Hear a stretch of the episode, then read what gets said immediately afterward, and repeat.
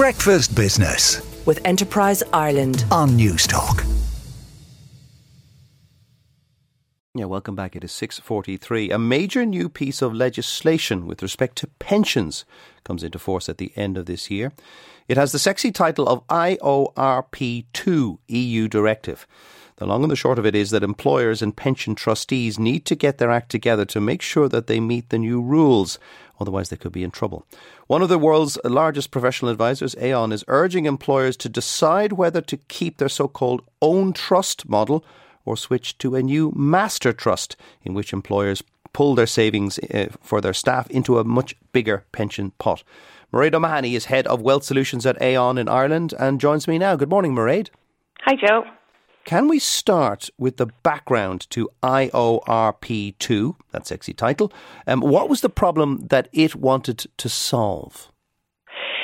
Well, so so IORP2 was brought into legislation in Ireland in April 2021, and I suppose the first thing to say is that it gets a bad reputation, but it fundamentally is a good news story. IORP2 is the most significant change in the Irish pensions landscape in a generation. And the whole idea was to introduce baseline levels of governance for all pension schemes, to raise the bar in how we're running our schemes in this country so that every single retirement saver can have trust and confidence in how their savings are being managed, irrespective of whether they're working for a small employer or a large employer in a small scheme or a large scheme. And that really is good news for individuals because the more trust they have, the more likely they are to save more and the more likely they are to feel confident about their financial futures. And also, by the way, even though IORP2 does mean a lot of costs for employers, in a lot of cases, a lot of headaches right now, it's good news for them too because the pension benefit is not cheap and it's often one of the most expensive benefits that employers provide. So these changes will ultimately help ensure that the structures into which that cash is going are robust and future proofed.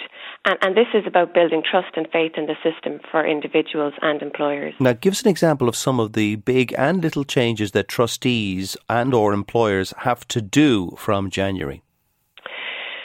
So, um, from January, individual schemes will each have to appoint a risk management key function holder, an internal audit key function holder. There will be minimum qualification standards for trustees. They will need to have a range of different policies around how the scheme is run, covering risk management, conflicts of interest, outsourcing, administration, communications, investments, value for money. I could go on.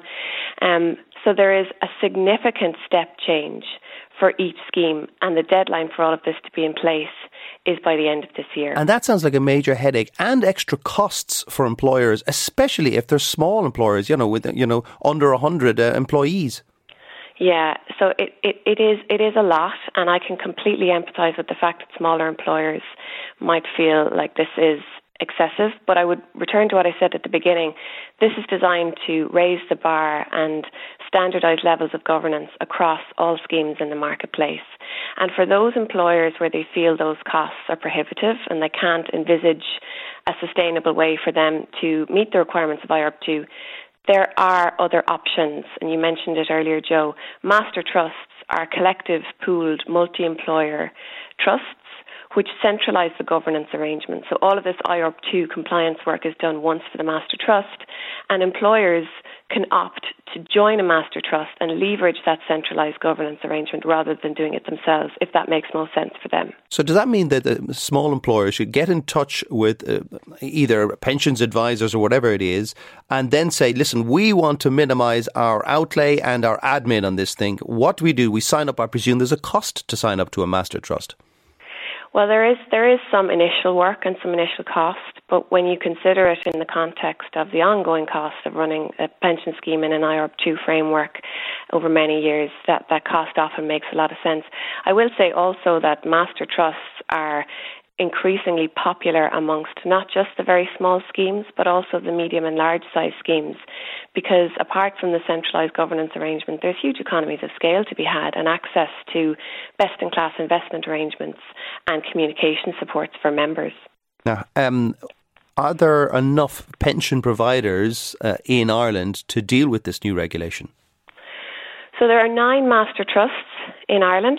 Um, so if there are uh, employers who are looking to move to a master trust, it, it, it, makes sense to look at the market and consider which, which trust is appropriate for you.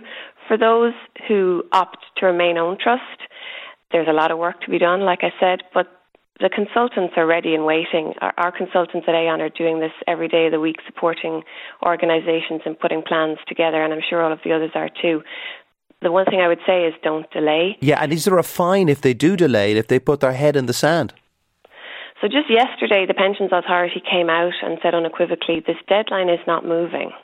We are anticipating compliance by the 1st of January 2023.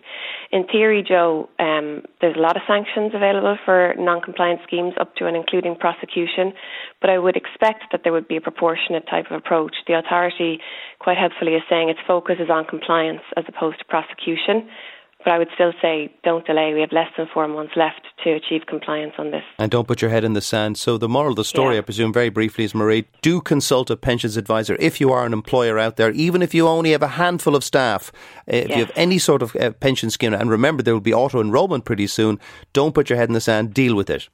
Yes. All right, Mairead, listen, thank you very much for joining us on the programme. That's Mairead O'Mahony, the head of wealth at Aon Ireland. Breakfast Business with Enterprise Ireland on Newstalk.